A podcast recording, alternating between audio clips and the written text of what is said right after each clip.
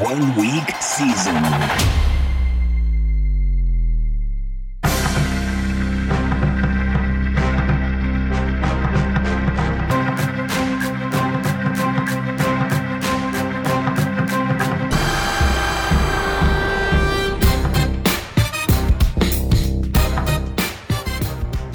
What is going on, One Week Season fam? Merry Christmas. Welcome to the Week sixteen edition of the O W S Angles Podcast. As always, I am your host. I am your guest. I am J M to win. Throw this baby on one point five x speed, and let's get started. It's another weird week for us. It's a weird week for a couple of reasons. One, another week with a lot of COVID news, another week with, well, let's talk about that for a moment. So I saw Evan Silva mention in his matchups column this week that this is basically, he said something along, along the lines of this is the most late week news we'll ever have, last week, this week. And that's true because we've not had something before like COVID. We're in a stretch of COVID spread where people are catching it left and right. And so we've had uh, basically almost over fifteen percent of, of the N F L has been put on the COVID list across the last two weeks. And it's not like all seventeen hundred N F L players are hanging out in one room together, right? So this is just nationwide, the way that this is, is spreading at the moment. We're just, players are getting put on the COVID list left and right.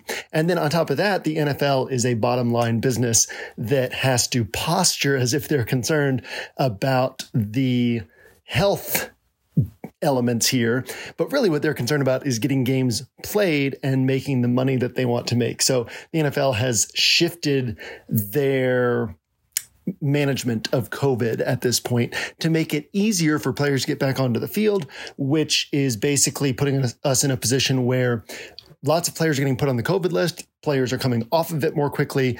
News is developing rapidly, and we're heading into Saturday, Sunday with a lot less information than, than we would typically have at this point in a week. On top of that, this is coming with news coming late in the week. So in the past few years, if you started playing D F S in two thousand fourteen, two thousand fifteen, probably even two thousand sixteen, a lot of times if a starting running back, for example, got injured, his backup, well, back then the minimum price for running back was still three K, and his backup might be priced at thirty-two hundred, thirty-five hundred, thirty-eight hundred, four K, whatever it might be. Over the last few years, DraftKings has done a really good job pricing up backup running backs. So the minimum price at running back is now four K. And if a running back would step into a big role, you know, if his starting running back got injured, a player like Alexander Mattison, uh, his typical price is already up higher than it would have been in the past, because if Dalvin Cook gets injured and there's late news, they don't want Alexander Mattison sitting there at forty-five hundred like a typical backup. And then on top of that, if news comes out before pricing is set, DraftKings pretty aggressively prices up these backups so that you have a difficult decision to make. Well, with all of this news coming out after pricing gets set, we are ending up with lots of underpriced players. So if somebody gets put on the COVID list on Tuesday or Wednesday, pricing's already been set and the backup is priced much lower than they would otherwise have been. So think about Justin Jackson, for example. If if Austin Ekeler had gotten injured on Sunday, then Justin Jackson's price would be much higher than it is. But with Austin Ekeler getting added to the COVID list midweek, Justin Jackson is priced down near stone minimum. So there's just a lot of unique elements in play right now, and a lot of adjusting before the field adjusts and thinking through these things critically and intelligently so that we are in better position than the field.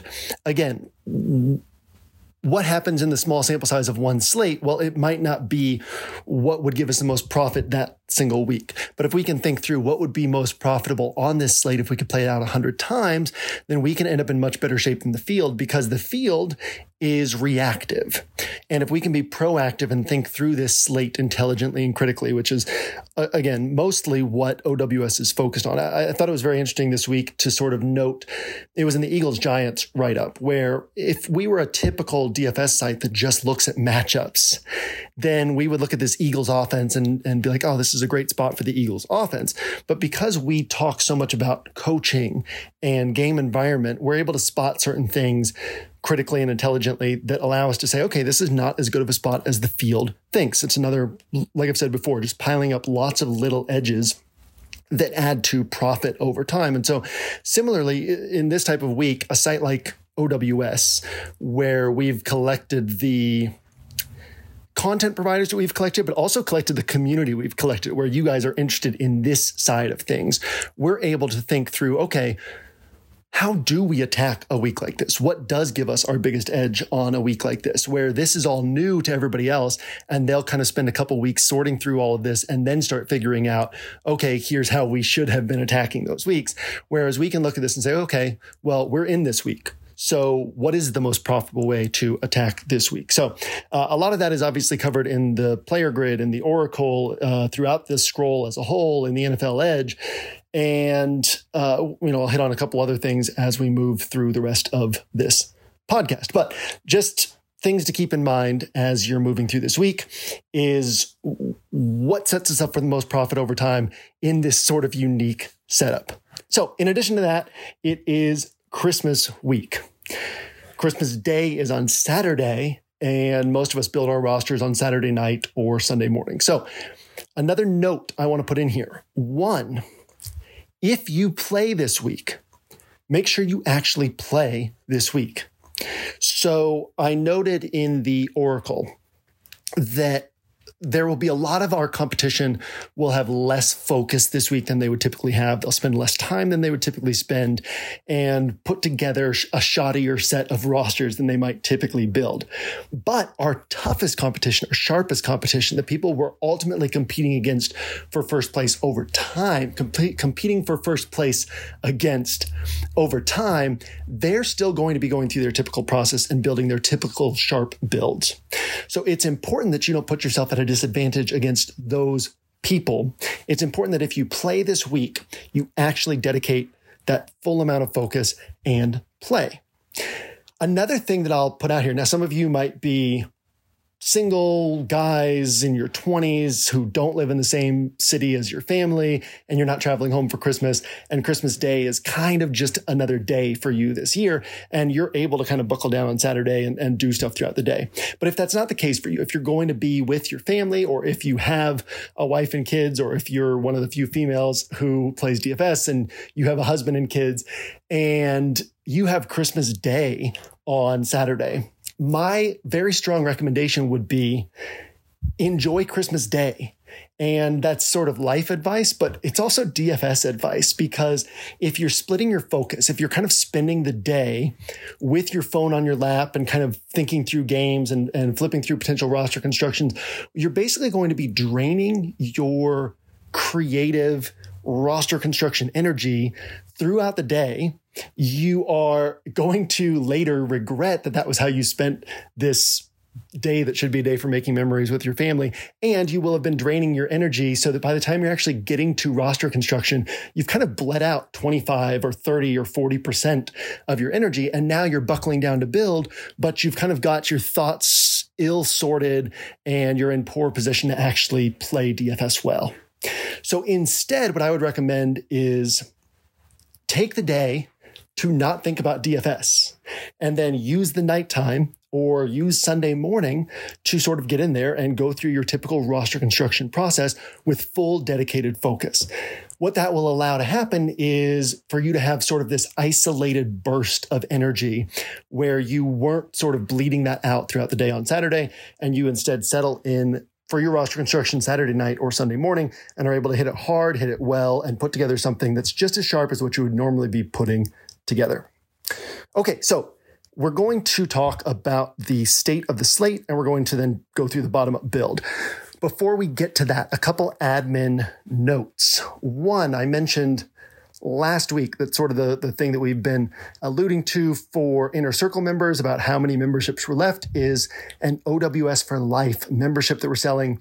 Again, week eighteen, week eighteen Angles email, we're going to open this up to all O W S members. If you are in Inner Circle, we started out with two hundred of these memberships available. We're down to ninety-eight remaining. Pretty cool to see these flying off the shelf like this. As I mentioned in the Tuesday Inner Circle pod, if the demand keeps up like this, we'll probably add one more wave before the end of the playoffs, assuming that these ninety-eight sell out before the end of the playoffs. We'll probably add one more wave at like a slight price bump. But right now you've got basically uh, about, I don't know what that is, ten, eleven days until this becomes available to all O W S members. So uh, I would imagine that over the next ten, eleven days, another fifteen to twenty-five to thirty of these will get sold.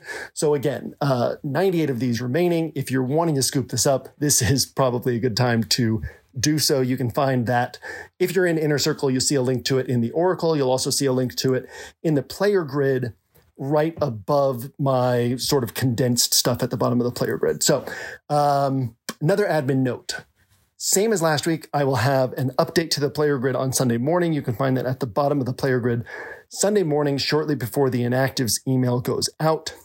And then last admin note, we were going to do the missions drawings this week, but I was traveling this week and then in and out of internet access, and it's kind of a crazy week for everybody. So we are doing the missions drawings next Tuesday and next Wednesday night at seven p.m. Eastern. I will announce the winners live in a Discord stage channel. Uh, and then we will also announce them in the Angles email the next morning and reach out to each of you individually if you won. So uh, if you want, next Wednesday at seven p.m. Eastern, feel free to hop on Discord and be there when we announce the winners of this year's missions drawings. Okay, state of the slate. A couple interesting things. One interesting thing, a lot of value on this slate. The it's a unique thing this deep into the season. I mentioned this in the Oracle, but if you go back through past seasons, I don't know if you keep notes or track your rosters or anything like that, and you go back through past seasons and some of the players who you rostered or even some of the players who were chalk in like week fourteen, fifteen, sixteen, a lot of them are players you didn't know existed a month or two before that, and that you don't remember existed at this point. You'll go back and find names and be like, oh yeah, I forgot. I played this guy week fifteen last year. Who was this guy? Who did he play for? Why was he chalk? What was going on that we were thinking about this player?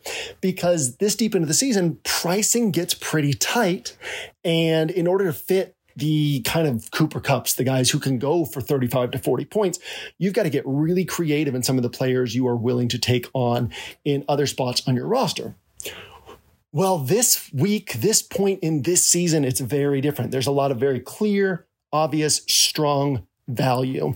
So that's something to keep in mind on this slate. The other thing to keep in mind, lots of question marks, lots of COVID news that could still shake out, lots, lots of injuries that we're still not fully clear on yet at this point, recording this on Friday afternoon, and that we probably won't be fully clear on until Saturday night, Sunday morning even. With regards to that, a couple things I would recommend. One, be willing to be critical of the value. So I walked through some of this in the player grid with four of the running backs who most people might expect to be light blue chips or even blue chips. And they're all four in the bonus section. That's Justin Jackson, that's Ronald Jones, that's James Robinson, that's David Montgomery. And it's not that these guys are likely to fail. They're on the player grid. They're all players I like. They're four of the six running backs that I have isolated for my roster this week. But people, as we've talked about a lot this season, people tend to think too much about who they are fading and not enough about who they're playing. You only get eight roster spots outside of defense special teams. So you're not going to be able to play everybody. And if your mindset is always, who am I fading? Well, then this is a fear-based thing where it's like, okay, well, I can't miss out on this guy. I can't fade this guy because if he hits, everybody's on him. I can't fade this guy because if he hits, everybody's on him and I fall behind the field. Instead of saying there are lots of different paths to two hundred plus points, there are different paths to a first place finish. Instead of who am I fading, who am I playing? So one of the things that I recommended this week in the player grid is build some rosters without any of those four running backs. Just practice rosters. Rosters that you're still putting in the same amount of time and effort and attention to detail as if you're going to put these rosters in play, but without the pressure of assuming you're putting these rosters in play. And what this will do is it will sort of similar to what we talked about over the last, I don't know, week or two about the value of building a bottom-up build with a forty-four K salary cap. One of the values is and just forces you to look at things differently. Same thing you can build with a fifty-five K salary cap. It forces you to look at things differently. Well, build this week some rosters that don't have any of these four running backs. Force yourself to look at things differently because most of the field will be thinking first and foremost about which of these running backs do I want to play? Which ones do I want to fade? Instead, recognize that there are paths to all four of these guys disappointing, maybe not relative to price-based expectations, but relative to actually getting you to first place. So let's say that DeAndre Swift, who's one of the guys who's highlighted this week in the player grid, let's say that DeAndre Swift has one of his twenty-eight point games. And let's say that Alexander Mattison has one of his twenty-five to thirty point games. And let's say that James Robinson gets his typical eighteen pointer and David Montgomery gets his typical fifteen, sixteen pointer and Justin Jackson doesn't end up scoring any touchdowns and Kelly gets a little bit more work than people are expecting and Jackson ends up getting thirteen, fourteen points. Ronald Jones doesn't get any pass game work because Keyshawn Vaughn ends up getting most of that. And Ronald Jones gets eighty rushing yards and no touchdowns and only two catches for nine yards. And he gets you about eleven, twelve points. Well, all of a sudden, the people who got these twenty-five to thirty pointers. Now, again, I'm not saying any of that's going to happen. I'm just saying it's a lot more plausible than the field is going to give it credit for. And so if you end up on the running backs who get these thirty pointers, and this forces you to go to a Byron Pringle or a Marquise Goodwin or one of these cheaper wide receivers who could actually put up a twenty pointer. Well, now you've done something so different from the field that you're sort of blowing past everybody who is so focused on this one way to attack this slate. So you might build several rosters without these running backs and then put your main rosters in play, and they all have one or two or three of these running backs. But just that idea of stepping out of that thought process for a little bit and forcing yourself to look at this slate from different angles is going to be very important this week because there are certainly paths to any or all of these running backs failing relative to raw points, relative to what will get you to first place. And most of our competition is not going to think about those aspects of these running backs. So that's one thing that I want to encourage you to do this week. And the other thing I want to encourage you to do this week, same as last week, same as a few weeks ago, be willing to wait until Sunday morning to make your final decisions. That doesn't mean wait until Sunday morning to mess around with rosters at all. You know, if your typical process has you messing around with rosters Friday night, Saturday night, still do that. But wait until Sunday morning to make any final decisions. This will allow you to be a nimble builder, to be nimble on your feet. And as new news comes out, you can adjust where your sharpest competition is doing the same thing and the field is, by and large, is not. So if the field, by and large, this week is putting in a little bit less focus, a little bit less dedication than normal because it's Christmas and their rosters are a little bit less sharp as a result. And then if we have some news late Saturday night, early Sunday morning, that they're also having a harder time adjusting to, well, your path to first place is still kind of clumped up at the top because your sharpest competition is still going to be building with their typical sharp approach, but your path to cash, your path to caching becomes clearer and clearer. And the total number of, of rosters you're competing against is a smaller number than normal. And so kind of ba- basically saying, hey, what is my sharpest competition doing this week? My sharpest competition is still putting in their typical routine, their typical focus, their typical dedication. Maybe they're moving their hours around a little bit because Christmas Day is taking up maybe what would typically be some of their prep time, but they're still putting in their typical total time and their typical focus, and they're waiting until Sunday morning to sort of make any final decisions. Well, I'm going to do the same thing so that I can keep up with them. I can maximize my chances of a first place finish. And remember, it only takes one weekend. Think about this last weekend. We had several one hundred K wins from the O W S fam, several fifty K wins from the O W S fam. We had a second place finish in the Millie Maker. We had tons and tons of five K to ten K wins from, uh, including a lot from like people who had put in under one hundred fifty bucks, under one hundred bucks. And so that's week fifteen. A lot of times, as we talk about, people sort of lose focus as we get this deep into the season. And those of you who are continuing to put in that work each week, continuing to pile up good weeks, while you're continuing to put together opportunities for the math to work out in your favor. If you're playing eighteen weeks out of the regular season, but you're only putting in ten, eleven, twelve good weeks, well, it's going to take that much longer for your big payoff to come. These are small margin games. We cannot afford to be putting in bad weeks of play, unfocused weeks of play. If this is not a week for you to play, if you don't think you can play well this week, don't play. Take the week off. There's nothing wrong with taking a week off.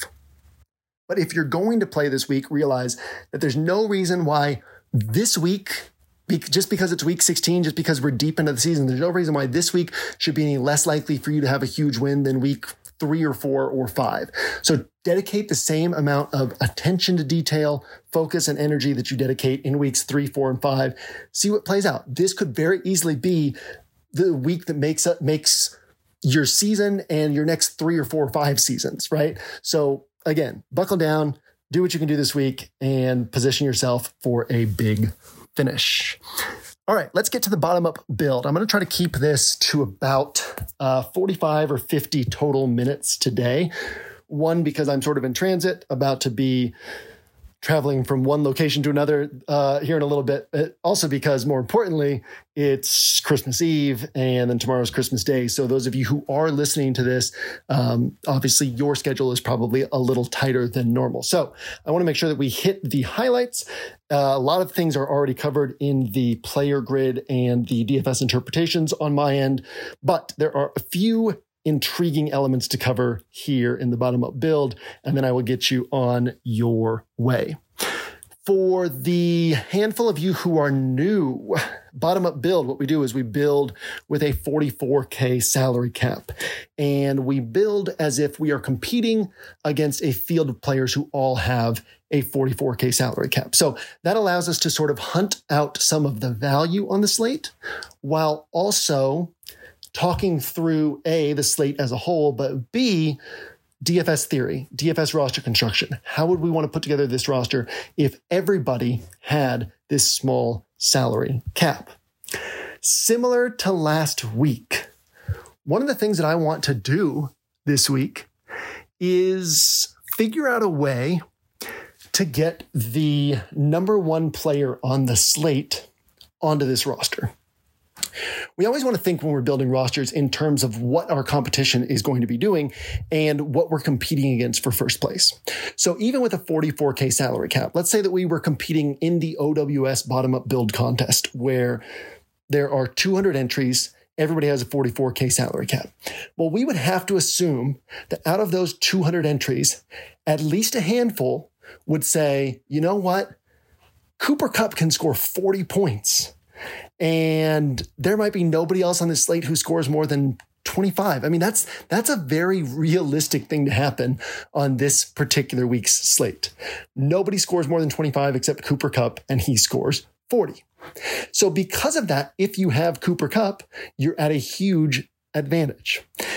So even with a forty-four K salary cap, I have to assume that I'm competing for first place against rosters that will have Cooper Kupp, which means I either need to outscore those rosters, which I could do in one of two ways. One, just hope that Kupp disappoints. And if I'm hoping for that, I touched on this in the player grid, but to, to elaborate on it a little bit more, because this is an important point this week. If you're betting on Cooper Kupp failing, well, the Rams are not going to fail, right? You're probably, you probably don't want to bet on the Rams only putting up thirteen or seventeen or twenty points against the Vikings. Furthermore, because Kupp tends to soak up so much of the production, most of the other players, it's not like the Bucs, right? Where you've got Mike Evans is over seven K and Godwin's over seven K and Gronk's over six K. And if Antonio Brown had been healthy, he'd be sixty-five hundred or so. And it's like, well, you know, maybe Mike Evans gets eighteen points and Godwin gets twenty and Antonio Brown gets seventeen and just nobody's viable, right? But on the Rams, what we have is Kupp gets thirty-two, Kupp gets thirty-six, Kupp gets forty, which kind of leaves all these other guys getting ten points, twelve points, eight points, fifteen points. So on the weeks when Kupp ends up scoring, quote, disappointing and scoring, quote, only twenty points, what we tend to see is that Van Jefferson or Odell Beckham or one of these other guys ends up putting up around twenty points themselves. But because Kupp typically takes such a large portion of the Rams scoring pie, these other guys are all priced down in the five K range, including the Rams running backs. So the way to not play Kupp this week is to play one of the other Rams offensive pieces. In other words, I would have a play at least one Ram on every roster rule this week. If you're not playing Cooper Kupp, you don't want to bet that Cooper Kupp scores twenty-two to twenty-five points and, and disappoints everybody who rosters him. And... and that nobody else on the Rams scores more than fifteen to eighteen points. Now, keep in mind, we're deep into the season, right? Salary multipliers go out of the window a little bit. Raw points matter a lot. There aren't going to be that many players on this slate who top twenty points. There might be only one or two or three players who top twenty-five points. So even if Cooper Kupp gets, if you pay nine K for Cooper Kupp and he gets you, Uh, let me step back. We always talk about assessing the state of the slate first. Well, the state of the slate here is, one, there's plenty of value. So it's pretty easy to fit in Cooper Kupp. Two, there aren't a lot of players who you feel have a good shot at going for twenty-five plus.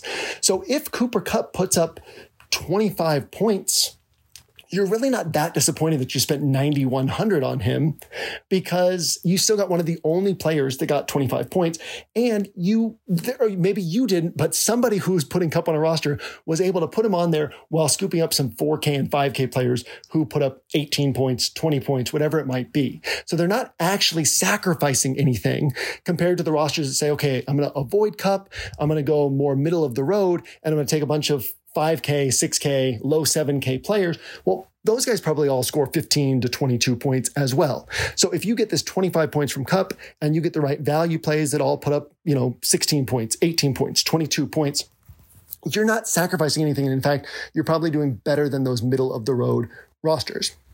So again, if you're going to not play Kupp, you want to think about the state of the slate as a whole. And you want to think about what your path to first place is now that you didn't play Cooper Kupp.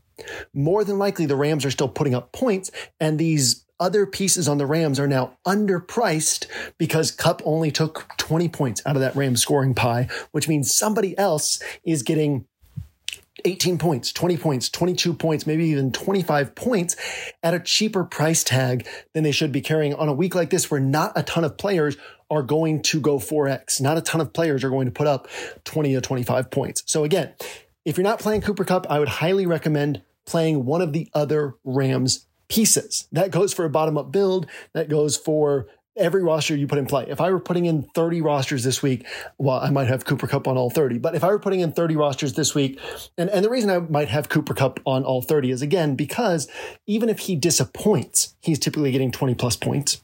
I'm not having to sacrifice upside in other spots in order to fit Kupp, because there's enough value this week that I can still take twenty point, twenty-five point upside across the rest of my roster and still play Cooper Kupp. And if he hits, he can go for forty and he could be the only player who does that. So I'm not going to be bummed if Kupp scores twenty, twenty-two, twenty-five, whatever it might be. But if I were playing thirty rosters and I weren't playing Kupp on all of them, I would have a Rams player on all thirty of those rosters. If I were playing one hundred fifty rosters this week, okay, one hundred fifty rosters, maybe I dedicate ten rosters without a Rams player, but on like one hundred forty of them, I would have a Rams player on there, basically saying, the Rams are likely to succeed this week. The Rams are one of the few teams that's likely to score, that's almost guaranteed to score three touchdowns, and that has a good shot at four or five touchdowns this week. So Cooper Kupp is the starting point on this bottom-up build. ninety-one hundred, a unique piece to have on a roster with a forty-four K salary cap. Some of the stacks that I'm interested in this week. Now, these are covered in depth in the D F S interpretations and in the player grid, but some of the likely to go overlooked stacks: Russell Wilson and Tyler Lockett, Joe Burrow and Ja'Marr Chase, Joe Burrow and T. Higgins, Tyler Huntley and Mark Andrews, Tyler Huntley and Marquise Brown. But if I am putting Cooper Kupp on here, that limits my salary maneuverability at these other spots. With a forty-four K salary cap, I'm not going, going to be able to put Cooper Kupp and Ja'Marr Chase, or Cooper Kupp and Mark Andrews, or Cooper Kupp and Tyler Lockett. So the next step on this roster is to put Matthew Stafford on here, to basically say, look, I am going to, this is one of my favorite stacks: Stafford, Herbert, Huntley, Burrow, and Russ. Those are the quarterbacks I'm focused on this week. Uh, Tom Brady is sort of on the fringes for me as well. So if I am going with Cooper Kupp and I'm not going to be able to fit one of my other, quote, favorite stacking partners with these other quarterbacks I like, that makes my decision for me. Matthew Stafford goes on this roster, basically saying, look, if Cooper Kupp has a tournament winning score, if he has a forty-point score, I'm probably getting at least twenty-four points from Stafford. Again, we're talking this deep into the season, salary multipliers go out of the window a little bit. If Stafford gets me twenty-four points this week, well, you can look through all the quarterbacks on the slate, and there aren't that many that have a good shot at putting up twenty-four or more points. So if I can take Cooper Kupp and he gets me a tournament winning score, and that pulls Stafford up with me, and Stafford has upside for twenty-seven, twenty-eight, twenty-nine, even thirty points, I feel great about this setup right here. So Stafford plus Cooper Kupp is my starting point on this roster. The next thing I did on this roster was decide to lock in Antonio Brown, forty-nine hundred. And again, we're working with a forty-four K salary cap. So I'm recognizing at this point that I have to find basically the sharpest values in a lot of these spots the rest of the way, because I've spent fifteen point eight K already on two spots, on my quarterback and my wide receiver one. But the great thing about this week, as we've already talked about and as we're going to see throughout the rest of this bottom-up build, is value is abundant. Antonio Brown, now the matchup's tough, right? But DraftKings no longer adjusts for matchup. So Antonio Brown with Chris Godwin and Mike Evans healthy should probably be priced at sixty-three hundred to sixty-five hundred, maybe even sixty-seven hundred. In the five games that these three played together, Antonio Brown averaged eight point four targets per game. Chris Godwin and Mike Evans each averaged eight point, or seven point nine targets per game. So Antonio Brown was, now, now we're not talking about red zone targets and A DOT and all that, but just in terms of target share, Antonio Brown was the one A to the Godwin Evans one B. Those guys have been priced in the mid to high six Ks to low seven Ks all season, and that's where Antonio Brown should probably be if both of those guys were healthy.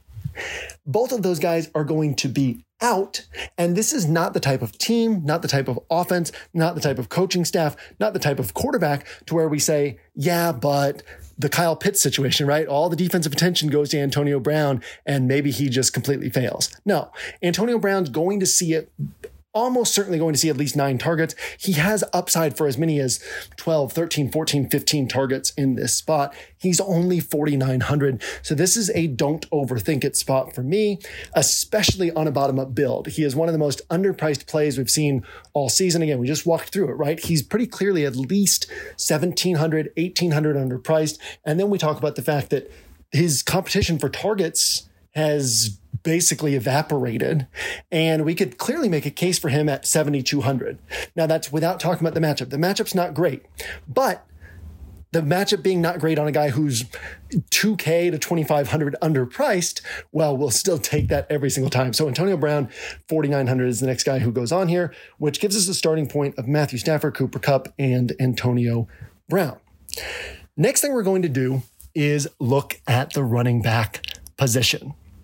Now, we are not going to be able to fit in three of the running backs without making sacrifices in other spots that I don't necessarily want to make. So I am going to say, who are the two running backs that I feel best about here? Justin Jackson's forty-two hundred. We're talking a bottom-up build, and that makes things pretty easy on this first spot. So Justin Jackson, forty-two hundred, slot him in. He has the second softest running back matchup that a running back can have against the Houston Texans. Uh, he is going to be the one A back. I actually think Joshua Kelly is going to get more work than the field is assuming here. But last week we saw Kelly play only thirteen snaps, Jackson play forty-two snaps. So at least fourteen or fifteen carries, two or three targets is highly likely for Jackson here. And it wouldn't be a shock. It wouldn't be a shock if he has twenty carries and five targets. Now, that would be well above Austin Eckler's typical range, but we should also keep in mind that the Texans face one of the highest opponent rush play rates in the N F L.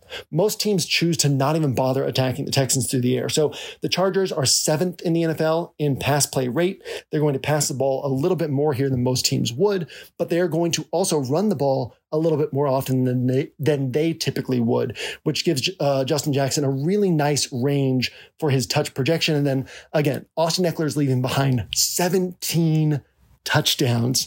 The Texans have given up the second most running back rushing touchdowns in the N F L this year. A lot to like about Justin Jackson. As we explored at the top, there are ways that he could disappoint.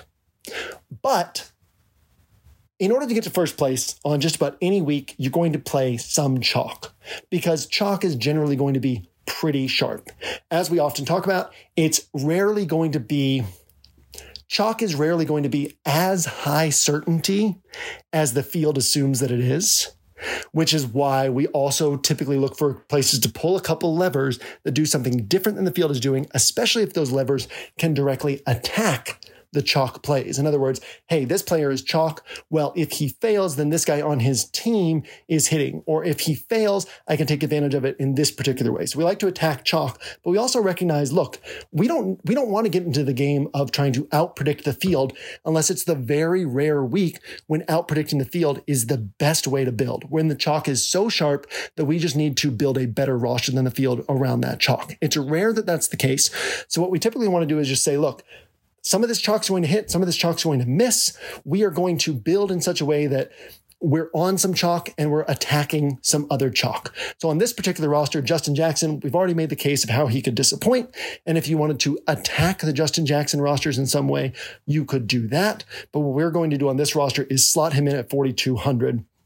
And then we're also going to slot in James Robinson. So James Robinson's kind of an interesting study here, because he hasn't topped eighteen carries all season. He typically sees three or four and occasionally five targets.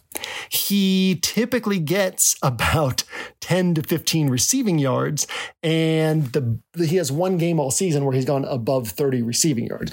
So James Robinson isn't, I'll put it like this, James Robinson isn't DeAndre Swift. DeAndre Swift is typically seeing seven, eight, nine targets to go with thirteen, fourteen, fifteen carries. Uh, DeAndre Swift has more explosiveness to his game. But what James Robinson does have is a very locked-in workload at this point. With Carlos Hyde out, with Schottenheimer and Bevel running the offense, we can feel pretty secure that Robinson is going to see sixteen to eighteen carries. And it wouldn't be that surprising if he gets his first game on the season above eighteen carries. He also has the best running back matchup you can have in the N F L against the Jets, who, as Hilo has pointed out several times this week, have given up six more running back fantasy points per game than the second worst defense, which is incredible. It's basically a twenty percent increase over the second worst defense. So James Robinson sets up extremely well this week. He is a player who I won't mind not playing because I can see the ways that he can disappoint. And last week, I laid out the ways that he could disappoint. Last week, I noted that everybody was going to overrate the certainty of the James Robinson play. And yet, I still locked him on to my main roster pretty quickly, pretty easily, because there was so little else to like on the slate that, as I said last week, he could disappoint and put up thirteen, fourteen, fifteen, sixteen points and still be one of the best running back plays on the slate. So I didn't want to overthink that spot last week. This week, it looks like his ownership is still going to be high, not quite the fifty to seventy percent that we saw last week, but probably thirty to forty percent. And there are still ways that he could disappoint. Those ways are a little bit lower this week because it's the Jets instead of the Texans. Texans are the second worst running back defense. Jets are the worst running back defense. And again, by like a twenty percent higher margin than the Texans. But unlike last week, if James Robinson gets a fifteen, sixteen, seventeen point game, I do feel that I could find some paths, some clearer paths to first place than having him on my roster. So last week, he gets you sixteen points, and that's still probably the best player you're going to find on your path to first place. This week, he gets you sixteen points, and you can probably find something better than that on your path to first place. So James Robinson is very much in the mix for me this week. He's on the bottom-up build. He's cycling through my practice rosters, but he's not just a fully lock-and-load option for me this week. Uh, there are several other running backs I like, including David Montgomery in the same price range and including DeAndre Swift in the same price range, who we touch on in the player grid. But James James Robinson, fifty-nine hundred, goes on this bottom-up build, which gives us Matthew Stafford at quarterback, paired with Cooper Kupp, gives us Antonio Brown, and then James Robinson and Justin Jackson at running back. Okay, so that leaves us with very little in salary remaining. There are a couple cheap defenses that I like. The Broncos are a cheap defense I like. The Bears are a cheap defense I like. But on this particular roster, what I'm going to do is recognize that some of my competition in this forty-four K salary cap contest, this theoretical forty-four K salary cap contest, some of my competition is going to be building around Tyler Huntley, because Tyler Huntley had a huge game last week and is relatively affordably priced at quarterback. So if some of my competition is going to be playing Huntley with one of his pass catchers, one of the things that I want to look to do is attack that. I'm expecting that in this forty-four K salary cap structure, that's going to be a relatively popular way for my opponents to build. So I am going to build this roster with the Bengals defense, saying if the Bengals defense is having a big game, then the Ravens passing attack is probably disappointing. So I get that lever pulled where I'm taking away points from my competition. Bengals, one of the top teams in the N F L in sacks generated. The Ravens take the, I think the Bengals are third in the N F L in sacks this season. The Ravens have taken the most sacks in the N F L. As I pointed out in the player grid, Ravens really don't turn the ball over. Bengals don't force many turnovers, but sacks are points. Sacks create opportunities for turnovers. And it's also important to note, and, and Poppy noted this in his write-up for this game as well, we have a pretty small sample size with Huntley. We could still have a game where Huntley comes out and just lays an egg, posts an absolute complete dud, turns the ball over multiple times, makes several mental errors. And so the Bengals defense becomes really interesting this week, especially on this bottom-up build at twenty-eight. So that leaves us with three spots left, a wide receiver spot, a tight end spot, and a flex spot, where we're going to have to be under four K on all of these players. So what I did on this roster first was I filled in the wide receiver, the wide receiver and flex spots. So wide receiver, I put in Byron Pringle, assuming that Tyreek Hill and Travis Kelce will be out. I explored this play pretty in depth in the D F S interpretation section for this game, so I won't go into it here. But Byron Pringle should be on the field more than any other Chiefs wideout and has the highest probability of a six, seven, eight, nine target game among all the Chiefs wideouts. And he has the most downfield role of all of the Chiefs wideouts. So Byron Pringle at thirty-three hundred goes on this roster. In this instance, obviously, we're assuming that this is a Chiefs offense playing without Travis Kelce, playing without Tyreek Hill. And then in the flex spot, I pulled the trigger on Marquise Goodwin. Now, I pulled the trigger on Marquise Goodwin before it was announced that Nick Foles would be starting for the Bears, but it's still kind of an interesting play. Last year, Nick Foles, when he was starting, it was I think like seven games or so, most of those games he was throwing thirty-eight pass attempts, forty pass attempts, forty-five pass attempts, up as many as fifty pass attempts. As was noted in the write-up for this game by Mike, the Bears' top ten in situation neutral pass play rate over their last five games. The over their last four games, they have averaged thirty-eight pass attempts per game. Also, pretty quietly, Seattle has been among the highest situation neutral pass play rate teams over the last month plus. So this is a game where we're going to have two teams that are actually more likely than the field will realize to be throwing the ball. Nick Foles doesn't attack downfield as much as Justin Fields or as much as Andy Dalton would have. So uh, Marquise Goodwin becomes a little bit less appealing here. But let's keep in mind, people don't really pay attention to this offense, right? So you don't know who's been playing, who's been doing what. But Jakeem Grant has been soaking up the underneath looks. Well, he's going to be out. Allen Robinson is going to be out. The last time Marquise Goodwin was healthy was week eleven, and Allen Robinson was out. Marquise Goodwin saw eight targets, picked up over one hundred receiving yards. And this week, the three wide sets for the Bears is going to be Darnell Mooney, Marquise Goodwin, and Demir Byrd. Demir Byrd was actually the guy I wanted to get onto this bottom-up build at thirty-three hundred, but as I was messing around with things, Marquise Goodwin fit a little bit better. So we end up with Marquise Goodwin on this roster at thirty-one hundred. And he's actually very interesting, even with Nick Foles under center. Now, last year, Nick Foles' preferred targets were Allen Robinson on sort of those sideline routes and Anthony Miller in the slot. Now, Darnell Mooney has been playing about half of his snaps in the slot. So it's kind of an interesting setup where Darnell Mooney can take on both the Allen Robinson type routes and last year's Anthony Miller type routes.